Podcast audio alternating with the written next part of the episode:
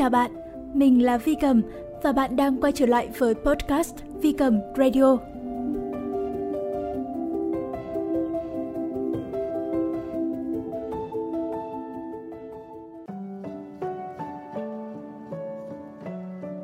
Hello mọi người, hôm nay Vi Cầm sẽ trở lại không phải là với một chuyện ngắn mới mà chỉ đơn giản là muốn trò chuyện với mọi người một chút uh, trong buổi tối cuối tuần như thế này trước khi uh, tất cả chúng ta cùng bước sang một tuần làm việc mới. Cách đây khoảng 3 tháng, khi đó thì mình đang có một vài chuyện khá đau đầu và căng thẳng. Thế là mình có sang chơi nhà một chị bạn thân của mình. Cả buổi chiều hôm đó mình lê là nhà chị ấy, hết ăn bánh, uống trà, rồi nằm ngửa lên nhìn trần nhà rồi nằm thở. Uh, cảm thấy não của mình đang căng lên như là sắp nứt ra vậy. Lúc đó thì mình cũng đã khóc rất nhiều. Khi đó thì chị bạn mình không nói gì mấy. Chỉ cười rồi ờ, ngồi xuống đọc cho mình nghe một đoạn trong cuốn sách người nhạy cảm trong thế giới vô cảm. Không biết là do khi ấy mình đang rất là tổn thương hay là do nội dung cuốn sách rất là chạm hay là do giọng đọc của chị ấy quá hay nữa mà đã giúp mình cảm thấy được vỗ về và an ủi phần nào. Khi lắng nghe chị mình đọc sách, mình như nhận được một cái vỗ vai rằng À, Cẩm ơi, hóa ra mày không cô đơn đâu, trên thế giới hóa ra cũng có nhiều người nhạy cảm giống y như mày. Tất cả chúng ta đều dễ bị tổn thương như nhau. Và việc sinh ra là một người nhạy cảm cũng là một món quà của Thượng Đế nếu như chúng ta biết sử dụng món quà đó của mình một cách hợp lý. Thế còn bạn, đã bao giờ bạn nghe những câu như em nhạy cảm thật đấy? Đã bao giờ có ai nói với bạn rằng đừng nhạy cảm quá, sẽ khổ, hãy sống mạnh mẽ hơn? Và rồi bạn tự thấy chán ghét bản thân mình, dằn vặt mình vì quá nhạy cảm khiến cho bản thân thường xuyên bị ảnh hưởng bởi những tác động xung quanh. Bạn có từng trải qua cảm giác như thế này không?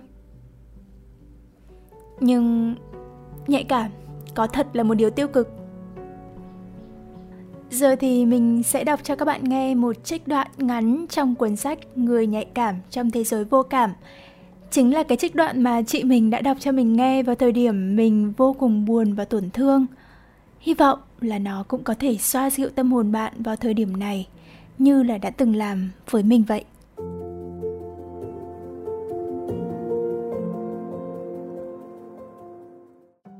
Người ta ước tính rằng cứ 5 người thì có một người có độ nhạy cảm cao. Điều này không chỉ xuất hiện ở mỗi con người mà còn ở các loài động vật bậc cao khác và có thể phân biệt giữa hai loại, loài sinh vật mang tính nhạy cảm cao và loại mang tính sôi nổi hơn – loại sinh vật thứ hai có khả năng tận dụng cơ hội tốt hơn và mang tính tự quyết cao hơn. Cũng như việc phân biệt hai giới tính khác nhau, chúng ta cũng có thể chia con người ra thành hai loại tính cách như trên. Sự khác biệt giữa hai loại tính cách đôi khi còn lớn hơn cả sự khác biệt giữa hai giới tính.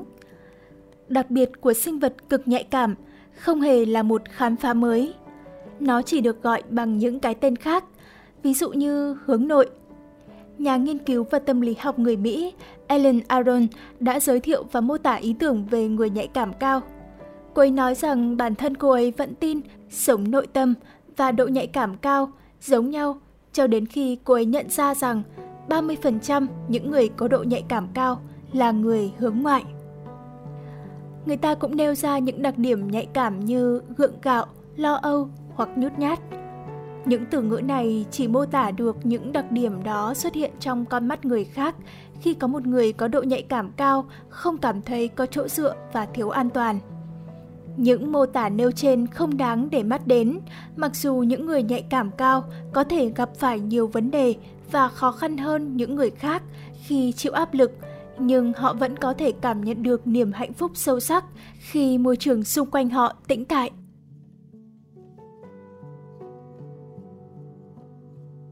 Chúng ta tiếp thu nhiều thông tin hơn và đào sâu suy nghĩ về chúng. Những người nhạy cảm cao sở hữu hệ thần kinh rất tinh nhạy. Chúng ta nhận thức nhiều sắc thái hơn và lượng thông tin tiếp thu được sẽ khắc sâu vào trong tâm trí hơn về tổng thể. Chúng ta có một trí tưởng tượng tuyệt vời và thế giới nội tâm sống động. có nghĩa là những luồng thông tin và ấn tượng mà chúng ta nhận được từ bên ngoài có thể kích hoạt vô số khái niệm, liên tưởng và suy nghĩ. Bằng cách này, ổ đĩa của chúng ta nhanh chóng bị lấp đầy và dễ dẫn tới kích động quá đà. Dựa trên kinh nghiệm của riêng tôi, mỗi khi bản thân mình đang ngấp nghé trên bờ vực vì phải tiếp nhận lượng thông tin quá tải, tôi cảm thấy như thể não bộ không còn chỗ cho bất cứ điều gì khác nữa. Nếu phải ở cùng với những người lạ, điều này có thể xảy ra trong ít nhất 30 phút hoặc 1 giờ. Tôi chỉ đánh cố kéo mình về thực tại và thậm chí giả vờ rằng tôi đang cảm thấy thích thú. Nhưng tôi phải mất rất nhiều sức lực cho điều này và sau đó sẽ cảm thấy mệt mỏi. Không ai thích bản thân nhạy cảm quá mức hay dễ rơi vào tình trạng hoảng hốt. Nếu bạn là một người mang tâm hồn nhạy cảm, bạn sẽ dễ chạm tới giới hạn của cảm giác căng thẳng hơn rất nhiều so với những người khác. Sau đó, bạn sẽ cần phải thu mình lại khi có quá nhiều thứ đang xảy ra xung quanh mình. Chúng ta dễ bị ảnh hưởng bởi cảm xúc của người khác. Nhiều người có tính nhạy cảm cao cho biết rằng họ luôn cảm nhận được lúc nào có xung đột xảy ra xung quanh mình. Bạn sẽ thấy vô cùng mệt mỏi khi phải chứng kiến một trận cãi vã, mặc dù đôi khi chỉ là cảm nhận được bầu không khí căng thẳng. Mặt tích cực của sự mẫn cảm này cho thấy chúng ta rất giàu lòng chắc ẩn. Chúng ta có khả năng lắng nghe đầy cảm thông. Khá nhiều người sở hữu tính nhạy cảm cao tìm được việc làm liên quan tới dịch vụ chăm sóc và thường được khách hàng đánh giá cao trong lĩnh vực này. Những người nhạy cảm cao làm việc toàn thời gian để giúp đỡ và chăm sóc người khác, thường nói rằng họ chỉ còn rất ít năng lượng vào cuối ngày. Tính nhạy cảm khiến chúng ta dễ bị xoáy vào cảm xúc của người khác và bị ảnh hưởng bởi những xúc cảm đó. Chúng ta cũng không giỏi trong việc lờ đi nỗi đau của người khác và cảm thấy khó bỏ lại công việc khi về nhà. Điều quan trọng là bạn phải học cách tự chăm sóc bản thân khi làm việc với những người khác bởi bạn sẽ có nguy cơ rơi vào tình trạng kiệt sức. Mọi người thường hỏi tôi rằng, có thể học cách giảm bớt sự nhạy cảm trong mình không? Một khi bạn sở hữu tính nhạy cảm cao, bạn được trang bị một cái anten tinh nhạy giúp bạn có thể cảm nhận rõ ràng những gì đang xảy ra xung quanh mình. Đôi khi tôi ước mình có thể thắt nút những chiếc anten đó để ngăn chặn thông tin đi vào não bộ. Ước mình có thể giả điếc, giả mù, tê liệt cảm xúc nhưng tôi không cho rằng điều này khả thi. Điều bạn có thể làm là ý thức hơn trong cách mình suy nghĩ về những điều bạn đã trải qua và cảm nhận. Người nhạy cảm cao có đời sống nội tâm phong phú. Nhiều người sở hữu tính nhạy cảm cao kể cho tôi nghe về cuộc sống mơ mộng phong phú, thế giới nội tâm đa dạng và trí tưởng tượng sống động của mình. Ở phương diện cá nhân, tôi hiếm có lúc thấy nhàm chán khi ở một mình, và thấy đó là một lợi thế lớn. Tôi không phải phụ thuộc vào bất kỳ ai khác, mang lại niềm vui cho bản thân và điều đó cho tôi sự tự do được là chính mình. Khá nhiều người sống cuộc đời bận rộn với đủ thứ hoạt động, bỗng rơi vào khủng hoảng một khi họ mất việc hoặc nghỉ hưu. Nhưng những người có tính nhạy cảm cao lại hay kể với tôi rằng họ hoan nghênh sự tự do mới mẻ đó. Họ coi đó là cơ hội để dành thời gian thể hiện bản thân theo cách sáng tạo hơn hoặc chậm rãi tận hưởng cuộc sống. Chúng ta không cần quá nhiều thứ để khơi gợi cảm hứng. Một số người có tính nhạy cảm cao còn thổ lộ họ rất sợ hãi thứ gọi là cảm hứng bởi vì nó giống như một nhu cầu mãnh liệt nảy ra từ bên trong họ. Một lời kêu gọi phải bắt đầu ngay lập tức, rất khó lờ đi. Hướng nội và hướng ngoại. Khoảng 70% người nhạy cảm cao là người hướng nội và khoảng 30% còn lại là người hướng ngoại. Theo nhận định của Carl Jung, người hướng nội là người quan tâm đến đời sống nội tâm hơn thế giới vật chất. Điều này không có nghĩa là họ chỉ quan tâm đến thế giới nội tâm của họ, họ cũng có thể quan tâm đến đời sống nội tâm của người khác. Nếu bạn là một người hướng nội, có lẽ bạn sẽ nhanh chóng thấy nhàm chán nếu mọi người chỉ nói về những thứ vật chất bên ngoài. Bạn chắc sẽ thấy mệt mỏi với việc buôn chuyện tầm phào, nhưng lại rất vui khi được trò chuyện ở mức độ sâu hơn, nhất là nói chuyện riêng với một ai đó hoặc một nhóm nhỏ có chung sở thích. Bạn không hứng thú tới các buổi tụ tập lớn mà sẽ chọn các cuộc tụ họp nhỏ có mức độ đòi hỏi thấp hơn. Nếu bạn là một người nhạy cảm cao, có tính hướng ngoại, bạn sẽ không dành toàn bộ thời gian của mình cho việc giao tiếp xã hội. Bạn sẽ cần thời gian để rút lui và xử lý thông tin đầu vào, giống như người nhạy cảm cao, có tính hướng nội.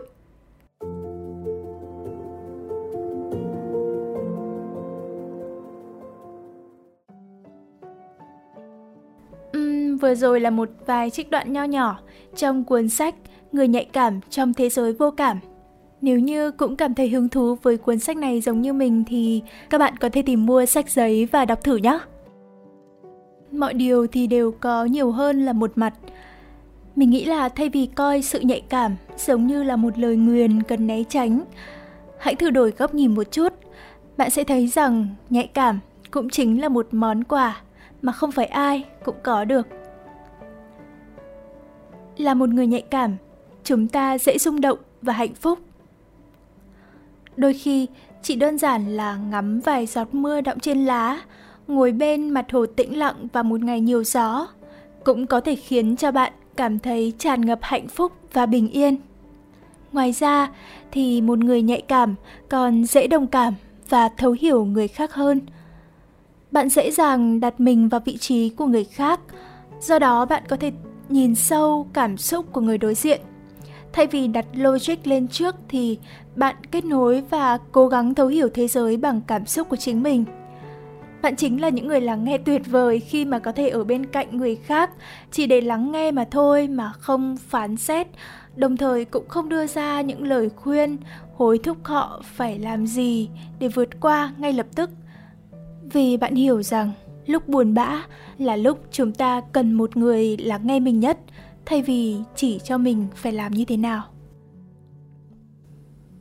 Những người nhạy cảm cũng rất là tinh tế. Bản năng nhạy cảm giúp chúng ta hiểu rõ mùi vị của những cảm xúc sâu sắc.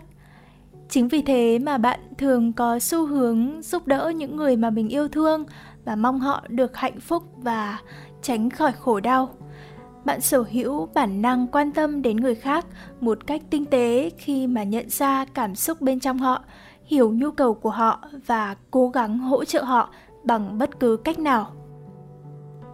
Ngoài ra thì những người nhạy cảm lại chính là những người rất trân trọng những điều nhỏ nhặt trong cuộc sống. Trân trọng và nâng niu cả những điều nhỏ nhặt là một ưu điểm tuyệt vời của những người nhạy cảm. Bạn cảm thấy vô cùng vui khi mà ngắm nhìn một cái cây xanh trên nền trời xanh cùng những đám mây trắng mềm như phấn. Một nụ hôn bất ngờ lên trán hoặc đôi bàn tay siết chặt từ người thương cũng có thể khiến toàn thân bạn ấm nóng.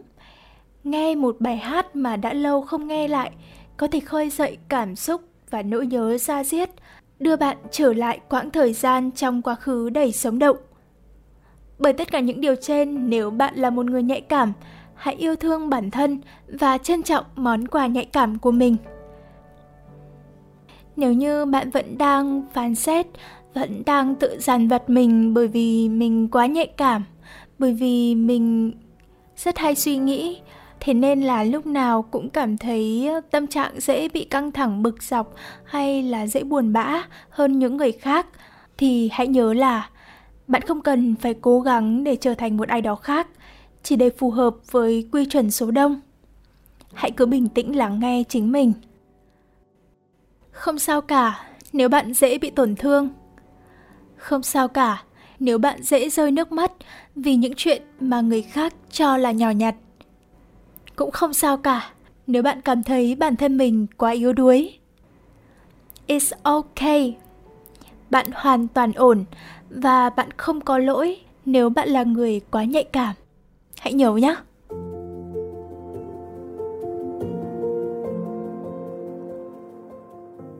Hy vọng là số podcast hôm nay của mình có thể khiến bạn cảm thấy tự tin hơn và hiểu thêm về bản thân mình nhiều hơn. Chúc mọi người ngủ ngon và có một tuần mới nhiều năng lượng nhé. Bạn có thể kết nối với mình tại kênh Vi Cầm Radio trên Spotify, YouTube, Apple Podcast và fanpage facebook.com gạch chéo phi Cầm Radio. Tạm biệt mọi người và hẹn gặp lại mọi người trong những podcast lần sau nhé.